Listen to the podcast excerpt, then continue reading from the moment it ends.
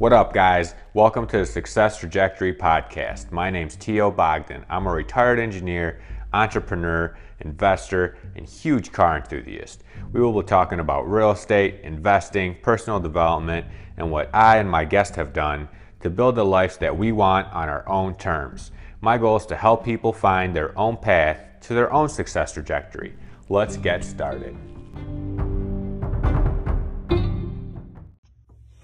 Hello. Video day number three. Um, I want to make a video about how I was able to quit my job or the steps I took to quit my job. Um, so, as you may have known, I quit my good job that we were talking about yesterday. I don't know, six months ago, seven months ago. Best time of my life after I quit uh, till today. Uh, so, what I had to do to pretty much do it was cut expenses. Um, so that's pretty much just stop spending money on the things I shouldn't have been spending money on. Um, well, not shouldn't have been, but just stop blowing money on stupid things such as, you know, buying everything you see on Amazon, um, et cetera, et. Stop racing, uh, sell really everything that I had payments on. So like snowmobile, everything, trailer, whatever, all that stuff gone. Uh, so I pretty much just stopped blowing money. And the last thing was pretty much to, my goal was to pretty much live for free other than like utilities and like cell phone and like food and gas, right? That's like all I wanted to pay for. Um, so at first I started looking at a duplex. I wasn't able to find a duplex that fit what I needed. Um, so the next best thing was to Airbnb, the place where I'm living at now. Um, and it worked out great because I was able to make it pretty much into a duplex. And uh, so far, it's pretty much cut made my living expenses zero, which is awesome.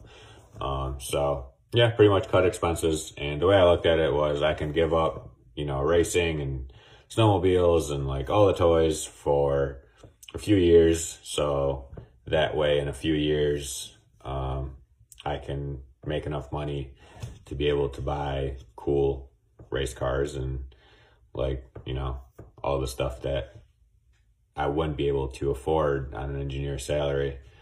Um, so pretty much kind of just give some stuff up now so you can have better stuff later. If that makes sense. And don't get me wrong, I still kept the Vette. I'm never going to sell that. The Bronco, never going to sell that right? So there's certain things that I'd probably like live in before I would sell it if I had to, because I would not go back to doing what I was doing.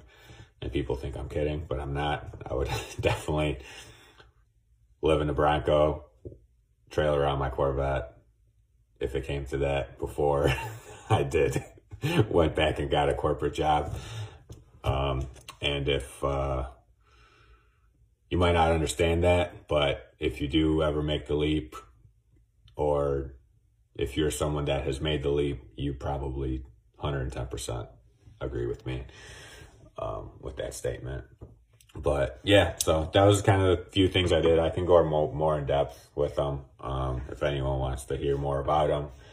Uh, but I kind of wanted to ask if you have ever done anything or you've ever had to give anything up um, to get something that you wanted.